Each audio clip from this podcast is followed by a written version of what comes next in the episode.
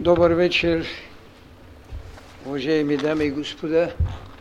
Добър вечер, мили приятели. Добър вечер, деца на деня.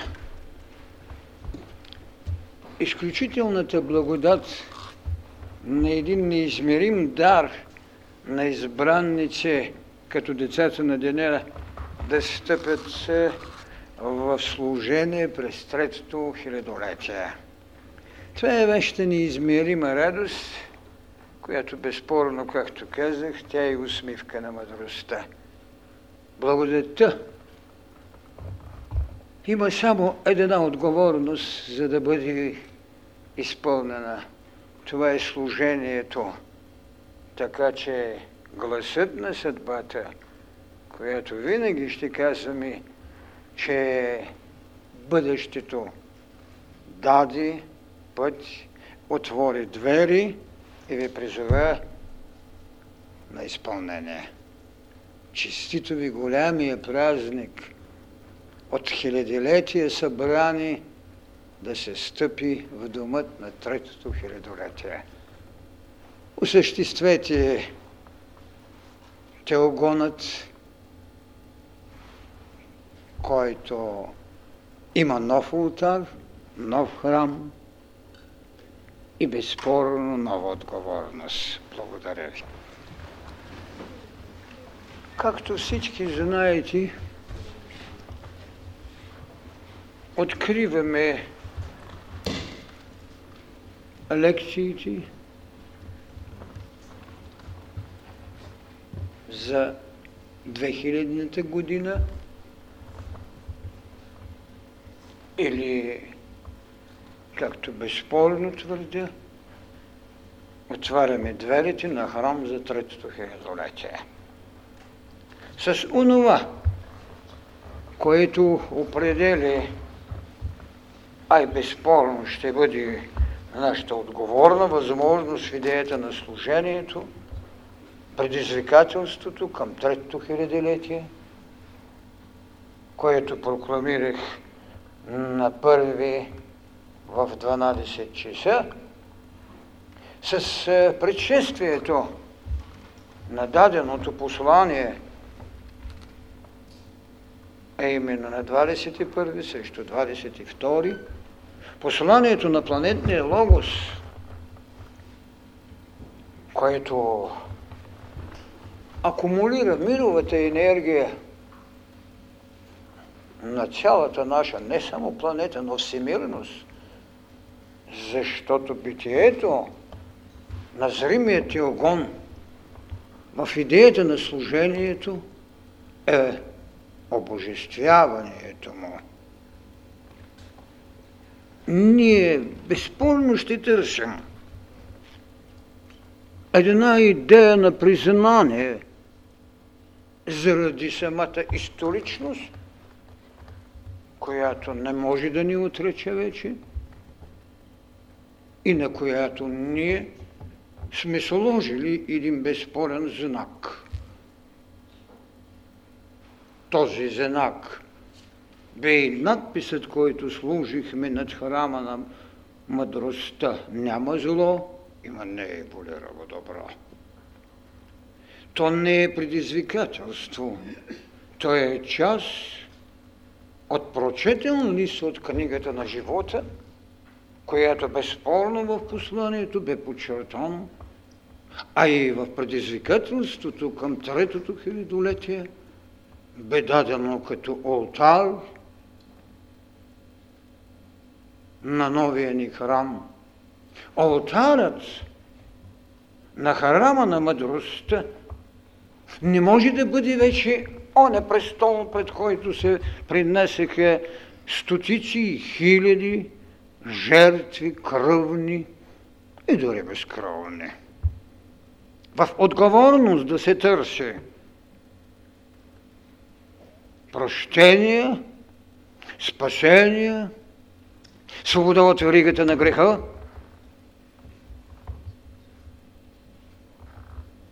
храмът има нов олтар. Олтарът е именно книгата на живота, за която знаете, че изнесохме беседи. книгата на живота, която казах, че е съзнанието на Бог.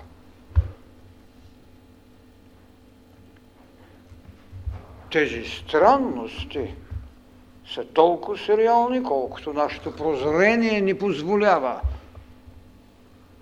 да направим историческа реалност, своята безспорна идея за присъствие, така както кръстих посланието тази година, че е послание на присъствие и то на присъствие в едно ново хилядолетие. Ведно с това една голяма тайна, както в посланието, така и в предизвикателствата, с които сезирахме мировата същност. И оставаме една линия дълбоко врязана в идеята за мировата памет, а именно тайната на бъдещето. Преди много години, когато говорих за пътя на мъдростта или учението на мъдростта, изричната фраза, с която го характеризирах, беше, че то е идея за бъдеще. Странно е, че човекът винаги има своята увериженост с миналото, прави и дана твърде жестока битка за присъствие в настоящето, но много рядко жертва минало и настояще в идея за бъдеще. Идеята за бъдещето е това, което в посланието се изрази в една много особена вибрация на зрима незримост.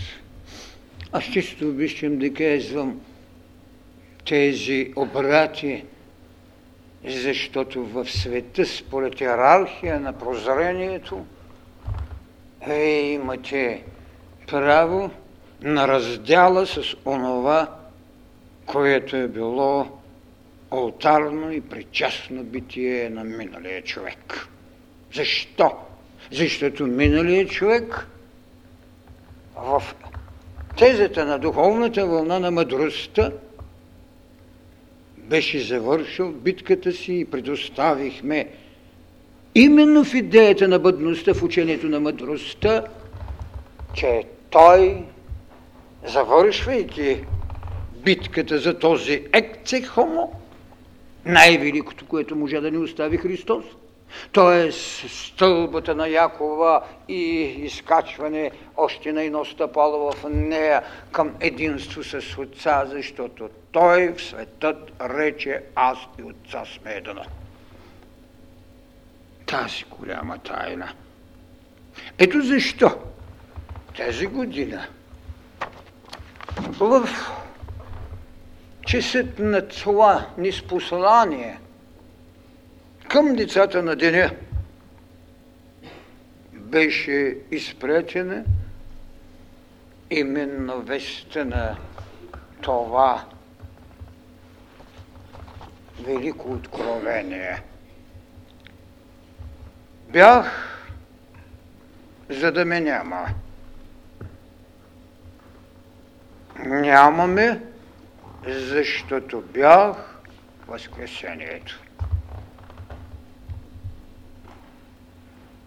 Ще го повторя, защото то е повече от интимност, а интимност между човека и Бога е зараждана още в идеята, когато Бог без своите сътрудници му даде именно своята същност.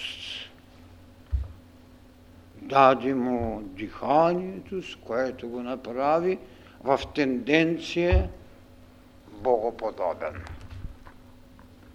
Бях, за да ме няма. С хилядилетие този бях у нас е предоставил своите енергии на онова, което наричаме Homo sapiens, Ecce Homo. Напомняше понякога за Homo Deusът на това. Бях и за да ме няма. Защото трябваше да се изтече дреха на свещено служение, на едно първожречество, с което се поема ултарно служение заради самата идея на бъдещето. И след това ще дойде нямаме, защото бях възкресението, бях битието. Бях безсмъртието, с което водих битка между онези богове, които си пазиха тайната за безсмъртие и гледаха с пренебрежение, че човекът е какво? Смъртен. Обаче Хермес, тази велика тайна на богозримостта, беше казал, че митичните богове са безсмъртни човеци. Но той рече, че човекът е смъртен бог. Човекът е смъртен бог. От кога не е влезла тази тайна? От часът или от минутата? Не това да кажи, Адаме, аз те сътворих по образ, но и по подобие. Тази слезла, за да стане плът от плътта ни, велика тайна, бях за да ме няма, нямаме, защото бях възкресението. Никой не може да го задържи. И затова един ваш брат, един голям приятел на нашия път, още в същия ден на 22-ри ми се обади и казва: това не е ли в Йоанна, глава 3, стих 13? Никой не е възлезал на небето, освен слезлия от небето Син човечески, който пребъдва в небето. Да. Това е потвърждение, че Бог е винаги и че човекът е Бог. И в различните свои тайни на предоставена откровенност на човечеството, не го е лишавал, защото е слезал и защото е възлезал. С това започна посланието за 2000-та година. Тя наистина бе осветена, защото беше ден първи на 3-то хилядолетие, когато решихме в взаимност да съчетаем предизвикателството към 3-то хилядолетие и посланието. Послание, което именно като присъственост и то предречна необходимост носи двойката, която, както казах в посланието, е обърнатия знак на Сатурн, а Сатурн между всички планетни дадености ще си остане баща на мъдростта.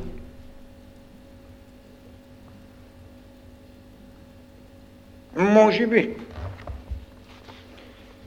Тази щедрост, която ни отрежда планетната властност, може би тя е, която не ни остава избор, а право на служение. Изборът е предпочитание в стрелката на съмненията. Служението се върши без себе си, както казах още в миналите лекции. Никой не може да извърши служение с себе си. Без присъствеността. А единствената възможност, която определя несъмнената жертва с право на възкресение. Повтарял съм, че ако една клетка в Исуса, ако една вибрация в аурата на Христос беше колебала, нямаше да има възкресение. Затова е тази голяма истина, нямаме, защото бях възкресението. Така започне посланието за 2000-та година. Този надслов, той не може да бъде сменен. И аз мисля, че цялото трето хилядолетие, което ще осмисли доктрината, път на мъдростта, с идеите, които са вложени, с принципите и нравствените категории, които сме отработили, с онази божествена приложност, за която говорихме, че молитвата има своята въздейственост, тази тайна ще бъде водещата и осмислящата. След това безспорно се дадеха онези повеления или поръчения, ако можем да кажем, с които децата на деня в своето служение ще трябва да изпълнят. А именно, когато говоря тук за повеление, не говоря, че тя мъдростта повелява, защото миналата година излишно прочетохте в посланието, че тя не повелява, тя ви волеизявява в идея на осъществяване и прочие. Тук по повелята на искането или на отговорността в осъществяването не е, че мъдростта повелява, а правилото ви вика. И затова в първата точка на това послание стои въпросът: дайте на света, деца на деня, богопътното изповедание, жарете огъня на знанието и тръгнете в пътя на служението. Несъмнено богоречието има една голяма ритмика. Ритмиката на йерархиране на духовните вълни, на усвояването на човека в божество или в божественост, това богоречие отпраща зов към децата на деня да кажат на света името на богобъдното изповедание. Не вероизповедание. Аз искам да се разберем. Онази скала, по която се е движал онзи, когато нарекохме в края на краищата екце хомо, ето човекът, като един завършик на изведения човек, който трябваше да даде пътовече на извеждане на Божеството. Не вероизповедание, не доктрината на правдата, която, както много пъти казвам, тя наистина в тревога търсише, но за съжаление в отмъщение даваше. Око за око, зъб за зъб. Това са ужасните неща. Човечеството е навикнало да понася бедите на еволюционността и с примирение пред природния ужас той приема и нравствени правила, които днес един с основание ме попита, защо има толкова жестокост? Няма жестокост. Една фраза преди десятки години. Природата е безжалостна, а човекът е жесток. В природата няма жалост заради самата еволюция.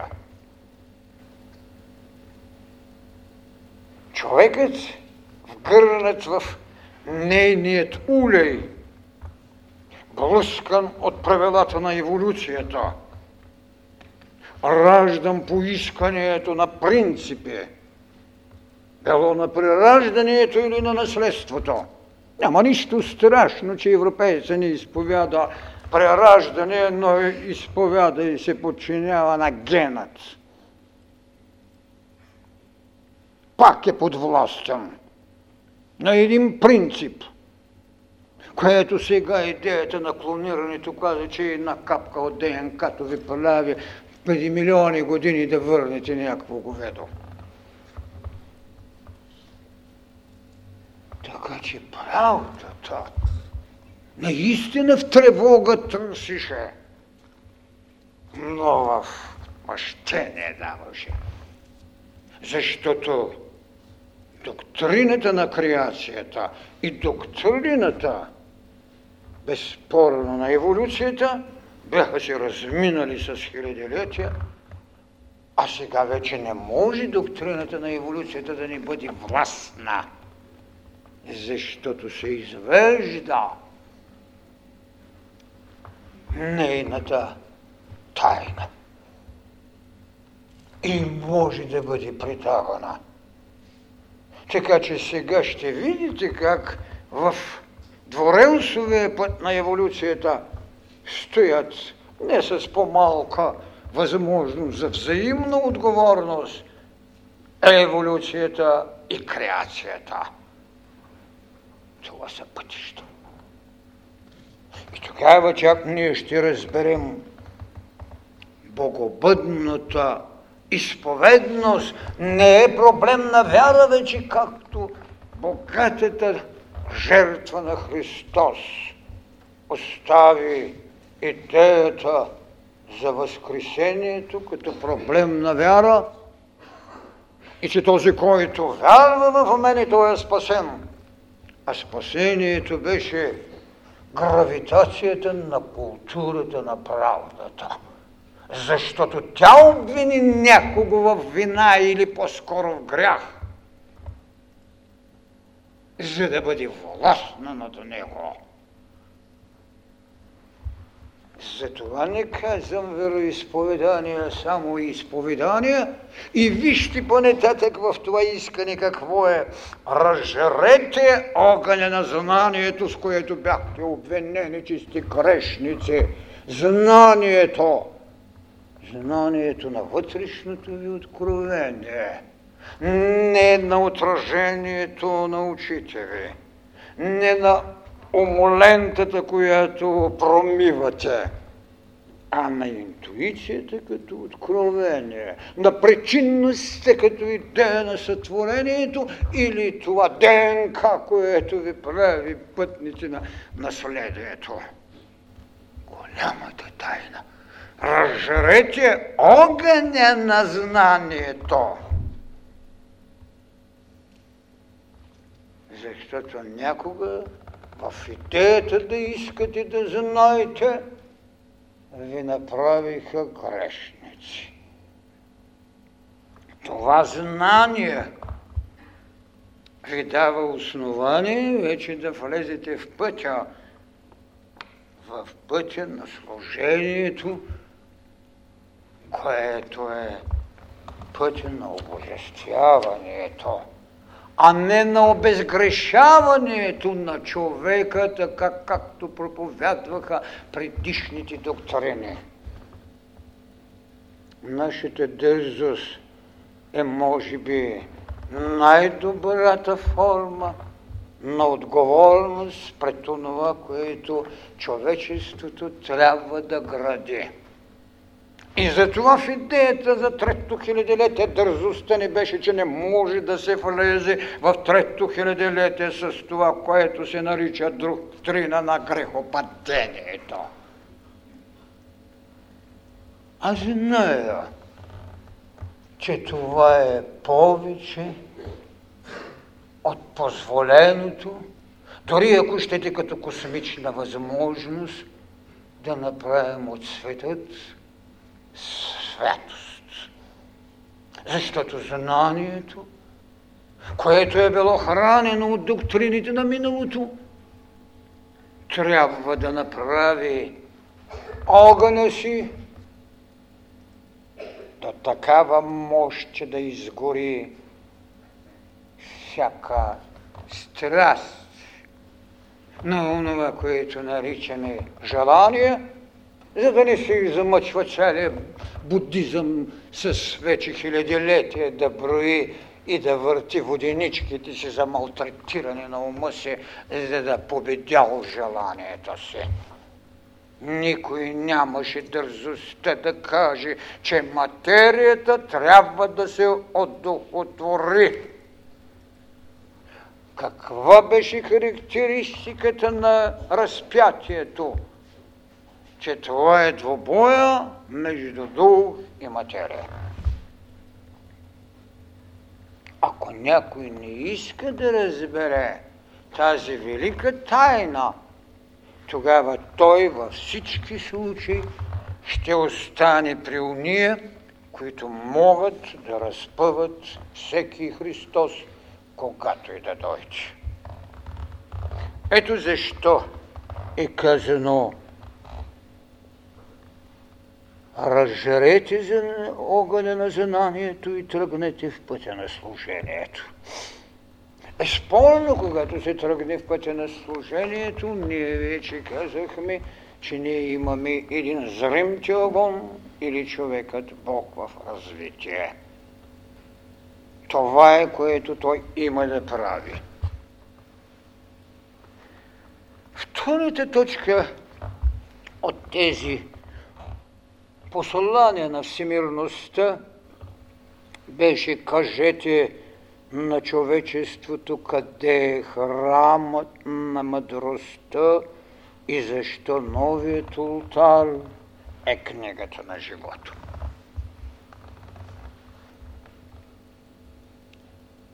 Проблемът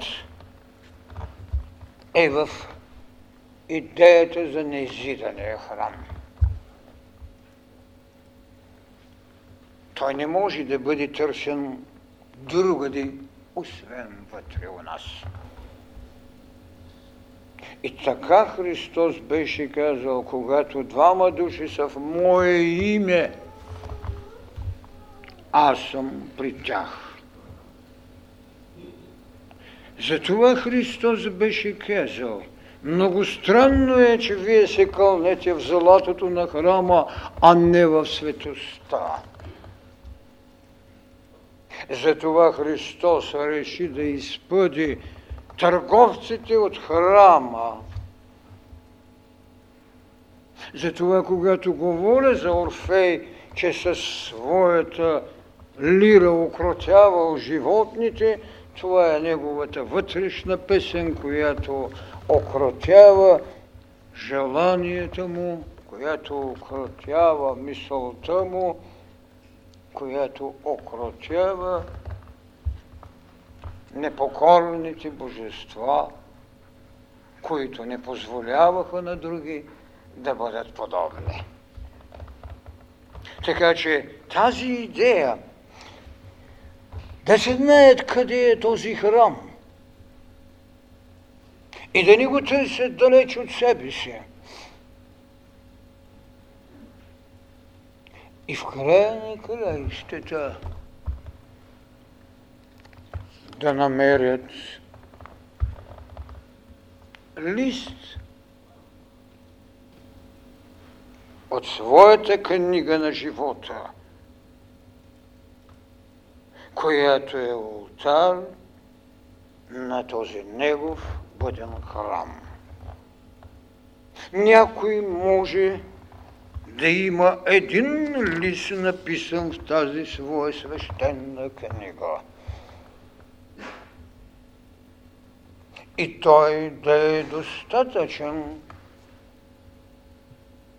за да го изведе от преходността към вечността. Един ред в един само лист на тази книга на живота, което е вътрешното признание и целостта. Аз и отца сме едно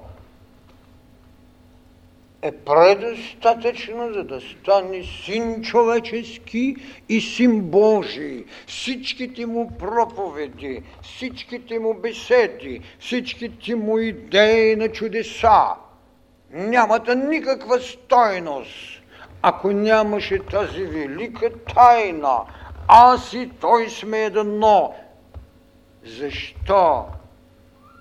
Защото нямаме, защото бях възкресение. Това е знака на единството, това е знака на синовността. Това е знака на син Божий, син човечески. Само един израз е всичко за Христос. Другото е работа, която трябва да приложите към това, което наричате свои братя и сестри. Работа. Великото му служение бе да доведе до този олтар, до този лист от книгата на живота и там с това единствено изречение да направите синовност, както казвам. Затова гледам да се посочи къде е храма и защо имате един нов олтар.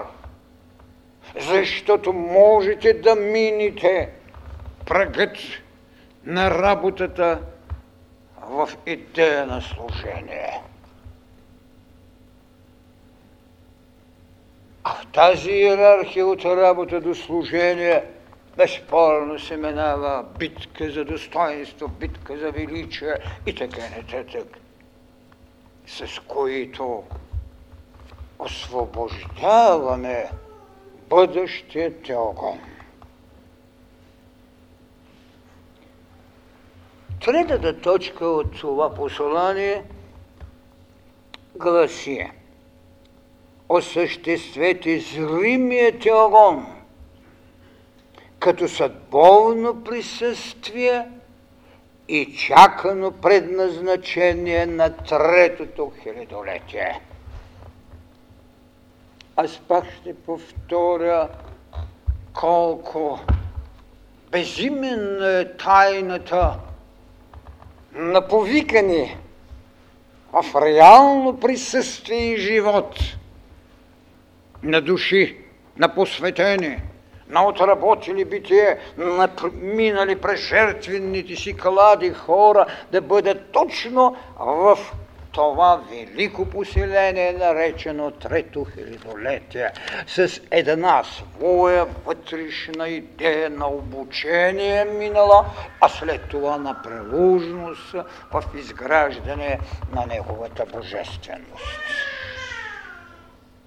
Тази велика тайна, тя е с която зримият теогон трябва да изходи една съдбовна идея за присъствие. На малцина в милионите години се е случвало да сложат белег на присъственост. Иначе те съществуват и отбелязват. И си имат стени на плача. Но когато имат гроб на Възкресението, няма место за стена на плача. Защото няма по-голяма радост от това в идеята на Възкресението да извикате един богозрим огън на живот. Но той е волиращ, защото човечеството има да се извървява. Има да се извървява още в две цели коренни раси и още 13 или 14 или 15 подкоренни раси в своето планетно съществувание. И тогава ограничението на планетата и нашата радост няма да бъде, че само планетният логос ни дарува със своята щедрост.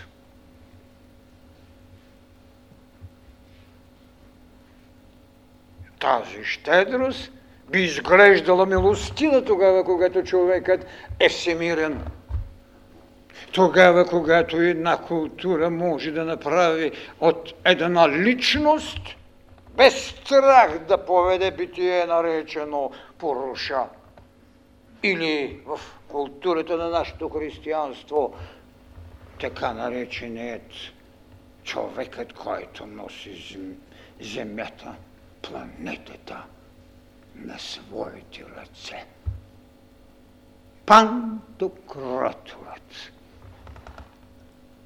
Виденията на хората са реалност. Измеренията им обаче, от които те извеждат реалностите, е същественото.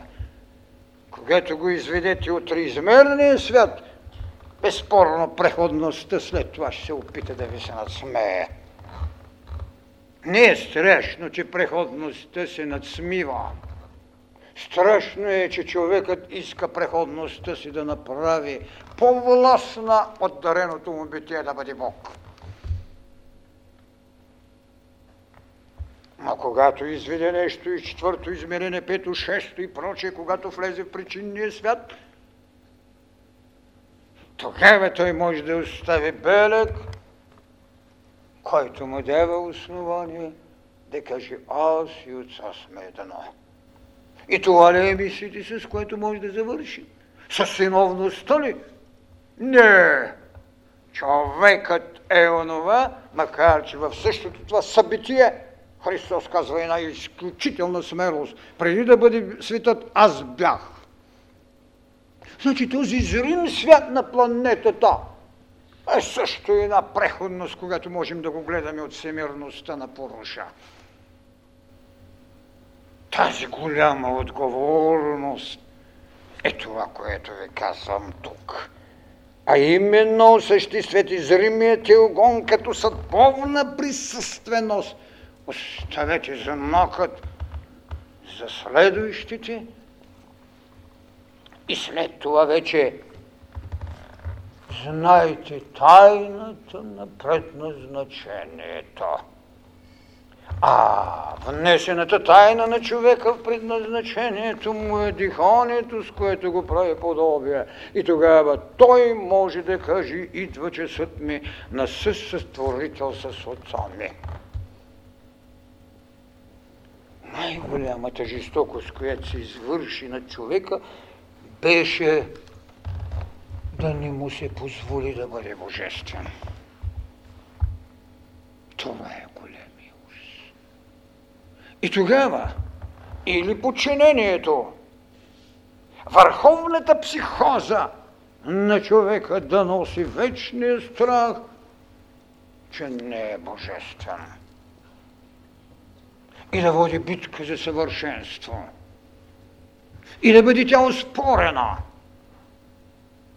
тогава, когато институцията стане по-властна от свещеността на личността. Винаги ще повтарям, че личността е свещена, а не институциите. Някой ще каже, да, хиляди години имаме държави, хиляди години имаме храмове. И те са били освобождавани от енергиите на боговете. Някой сега в пирамидите да прави молитви? Да, атракции правят. Свещена е личността. Именно това е, което тази година посланието отправи към децата на деня. Съдбовната им присъственост и чаканото предназначение.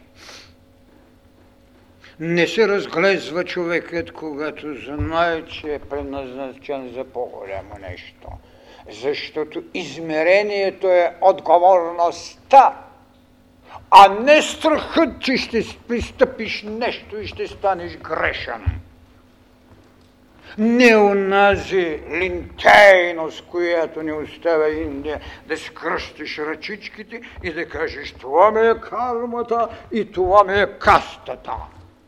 Завчера правят един голям бунт, че някой си позволил да прави един филм, че една от обикновената каста си е позволила да се омъжи за необикновената каста.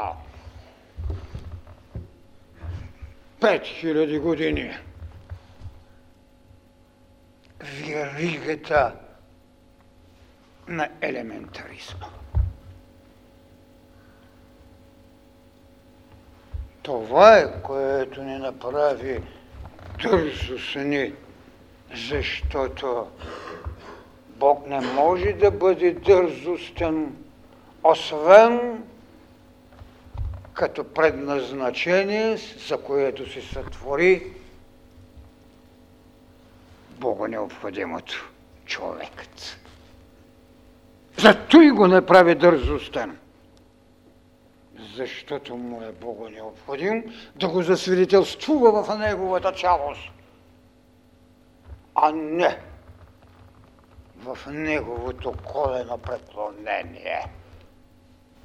Днеска срещнах един афоризъм, че он, който цял живот е пълзял, много е трудно да му каже да застане на колене. Това е трагедията на културите, които сме отбелязали. Това е трагедията. Да не говоря, че всичко това е облечено в дрехата на традицията, облечено в дрехата на навика. Мумиите. Да направи за някакво малко ка, за което сега се опитат да кажат колко грамаш има. И той е под нулата, да му направи 147 метрова пирамида. На това малко човече, на тази неизмерима душа. Ето това е да си уловил предназначението си. И тогава какво казахме? Дарът на сътворителя, кой беше към Адама. Да, Адам е сътворен, но му се предостави предназначение да ражда. Да ражда богове. Да ражда. А когато Христос направи възкресението, аз ви казах, че какво? В сътворението дам работи роденият Христос. Ей, това е предназначението, това е битието на човека. Зрим тълком. Винно с тези повеления стоят и така наречените лични искания. Три лични искания, които а Вечният Логос позволява на чедата да си избират в своето осъществяване. Първото това е: научи ме да изведа пленника от себе си и позная освободението. На човекът идеята за ограничението от страх, че не е съвършен, и от внушеният догматичен факт, че той е грехопаднал, не се позволи да се освои като свободен. Затова можеше да се напише прикованият Прометей, и човечеството го чете вече хиляди години, но едва ли един текст е останал от свободният Прометей. Много е трудно, разбира се, посветените са знаели, що е свобода. Затова е показана тайната тук, да ме позволи, да ме научи да изведа от себе си този пленник, когато ние наричаме божеството, което търсеше себе си. Адаме, къде си, гласа на Бога у нас, къде си? Но по-същественото е да познаеш този освободен пленник, да познаеш освободения. Аз няма да отида в преценка на Достоевски, когато великият инквизитор поднася по една лъжичка от потира на свободата на човека, и Христос там някъде прикован го пита: защо? Ами защото да го научим да понася свободата по една лъжичка на причастие свобода. Ами как искахме да бъде свободен, когато го ограничихме в нравствени нормативи? Кого имаше да краде и да лъжи, ако не бяхме му създали илюзорно, че взаимно се крадат и взаимно се лъжат, а реалностите ни го повтарят сега. Хиляди, стотици хиляди години, милиони години, не от 5000 години човекът живее с тази порочност, че той е порочен. Кой му внуши? Кой му даде? Еволюцията? Да, тя е безжалостна, но не е жестока. Какво да прави? И Достоевски със своята дълбока вяра и изповедание даде, как великият инквизитор учил човекът на свобода, като му дал по лъжичка.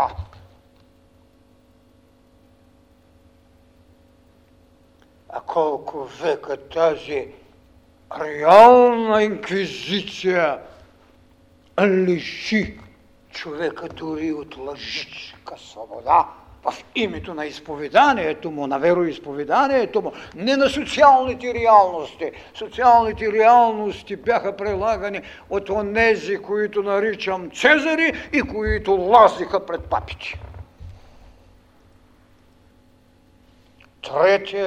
Третото хилядолетие не вика с една велика всеотдайност свободата. Дори един Шилер, когато говори за свободата си, има ограничение, но все пак е нещо повече, отколкото Гьотевият Фауст, който взе да отиде при врачката да му даде младост. Знаете ли колко класика е фалшификат на добродетели? Аз в един близък разговор пред един интелектуал си казах: възхвалата ви за Данте е най-порочното нещо, което може да дава културата на Европа. Да измислиш 9 кръга на ада и там да прочиш човечеството. и иска святост. Това са ужаси. Ужаси. Ужаси. Затова може би в йерархията на планетата, чак в седмата подкоренна раса, ще имаме духовната вълна на свобода. Тя няма да бъде духовна вълна, тя ще бъде единство или това, което казвам.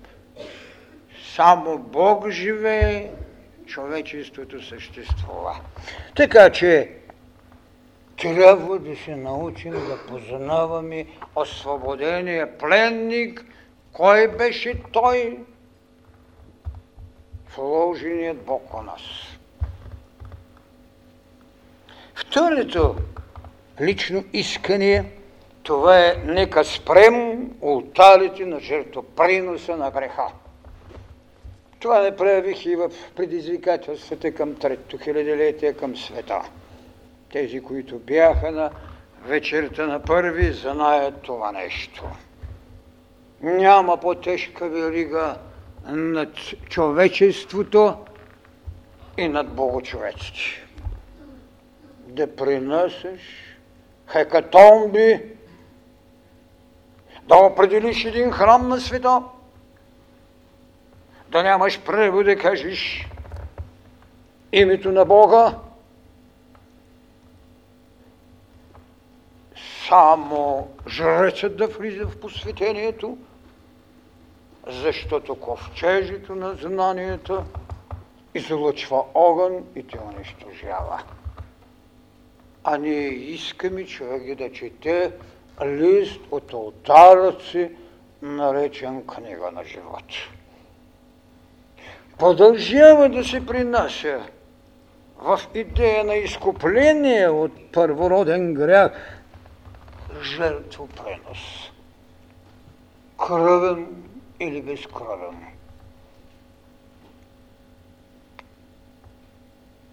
Разбира се, християнството излезе с една от най-великите си идеи, но не спря да върши обряда на кръвното жертвоприношение. Защото Евхаристията е безкръвната жертва. Добре, продължаваме се жертви да правим. Добре, нека да е безкръвна. Но то не може да свали дрехата на кръвните жертви, на корбаните, на виновният. Да изповядаш и те за свободата и да се възпреви срещу волята на онзи, който иска свобода. Това направи сега европейската общност. Отново колективното съзнание и колективната общност с колективна доктрина срещу изявена воля на личност.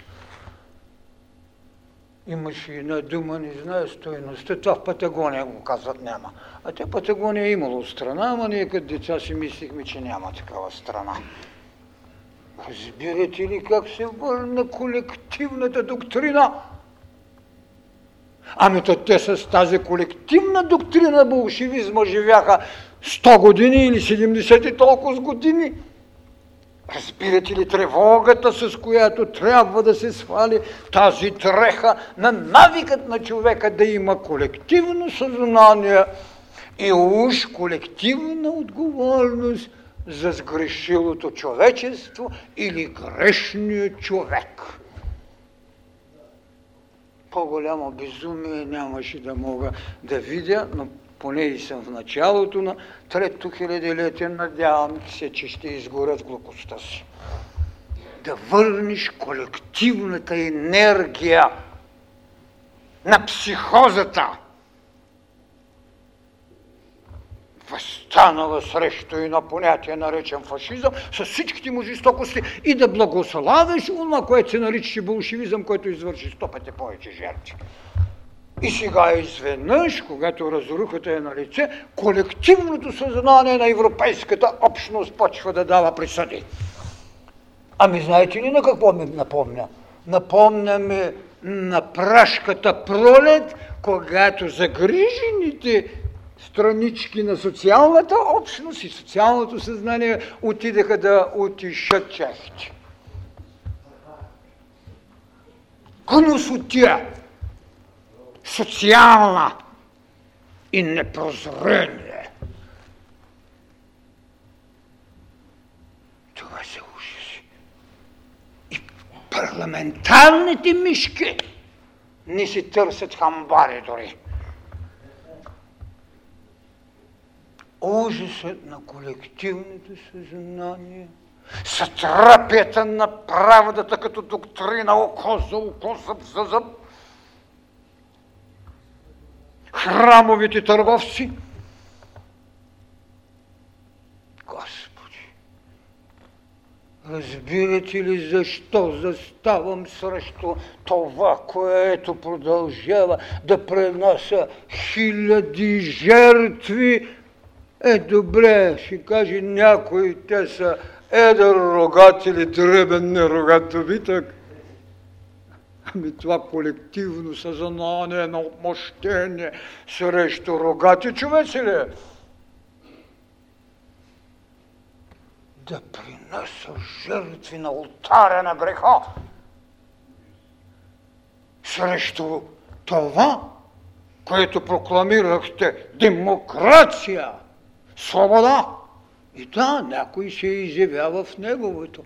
А вие му слагате усмирителната ризница, която така добре е описана от Джак Лондон в неговият скитник между звездите. Горкичкия, вързаха го в усмирителната ризница и той имаше видение. Аз не зная какви ще бъдат виденията на австрийците, но е вълна на достоинството им. Не правя политика, господа. Не правя. Аз не правя аналогии. И моят страх е страхът от колективното отмъщение. Така, тази тежка вирига в продължение на хилядилетия със създаването на, така както обичам да се изразя, на лентяйщия ум на индийската доктрина. Това бе кармата. Ми събуди ума се. Промени. Доктрината ти позволява в идеята на прераждането, след като си бил шудра, утре да бъдеш брахман. Стани! Не!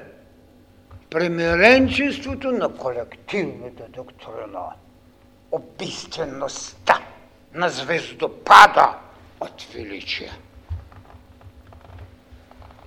И третата точка на личните ни пожелания е: благодарим на мировата воля, че ни събра в третото хилядолетие като деца на деня.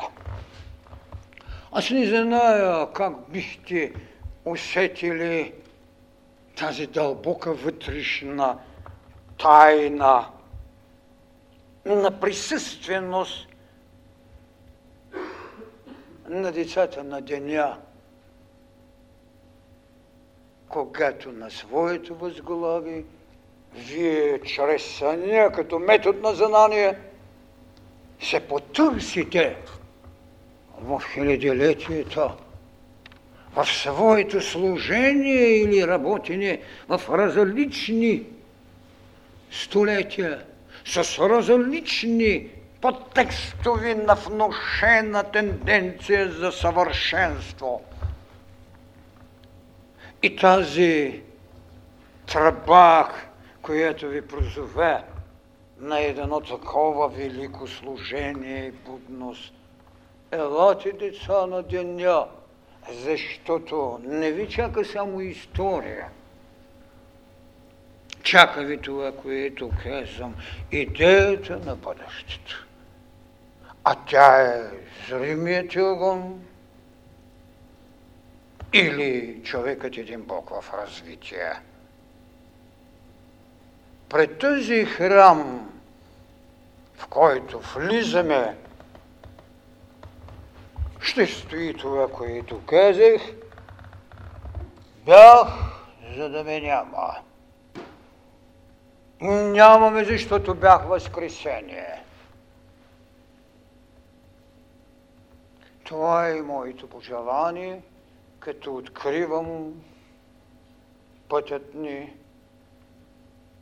през трето хилядилетие и безспорно децата на деня, събрани в своето общество, те не са школа на посветените.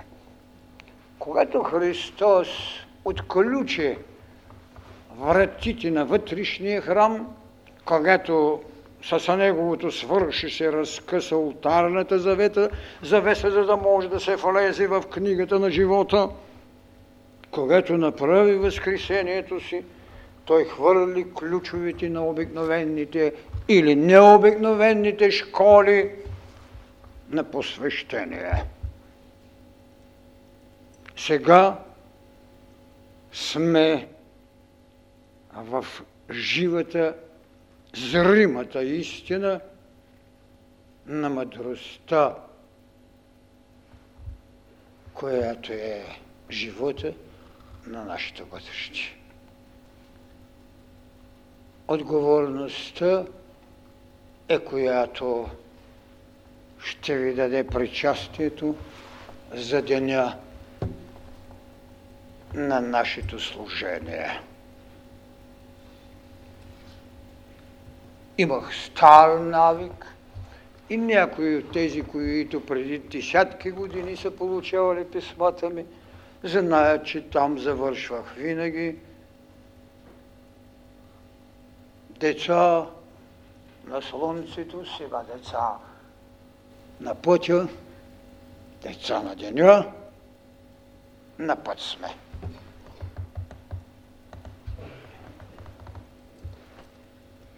Тежи на онзи, който се уморява. Греши онзи, който не послуша съвета на баща си. Икар не послуша съвета на баща си. Не върви с тези крила към слънцето. Те бяха крила на восъка. Нашите крила са крилата на мъдростта. Те не могат да изгорят от слънце. Защото в Откровението е казано, че слънцето ще загуби светлината си, но ние никога няма да загубим Бог, който свети у нас и ние ще се светим с неговата светлина на път. Благодаря.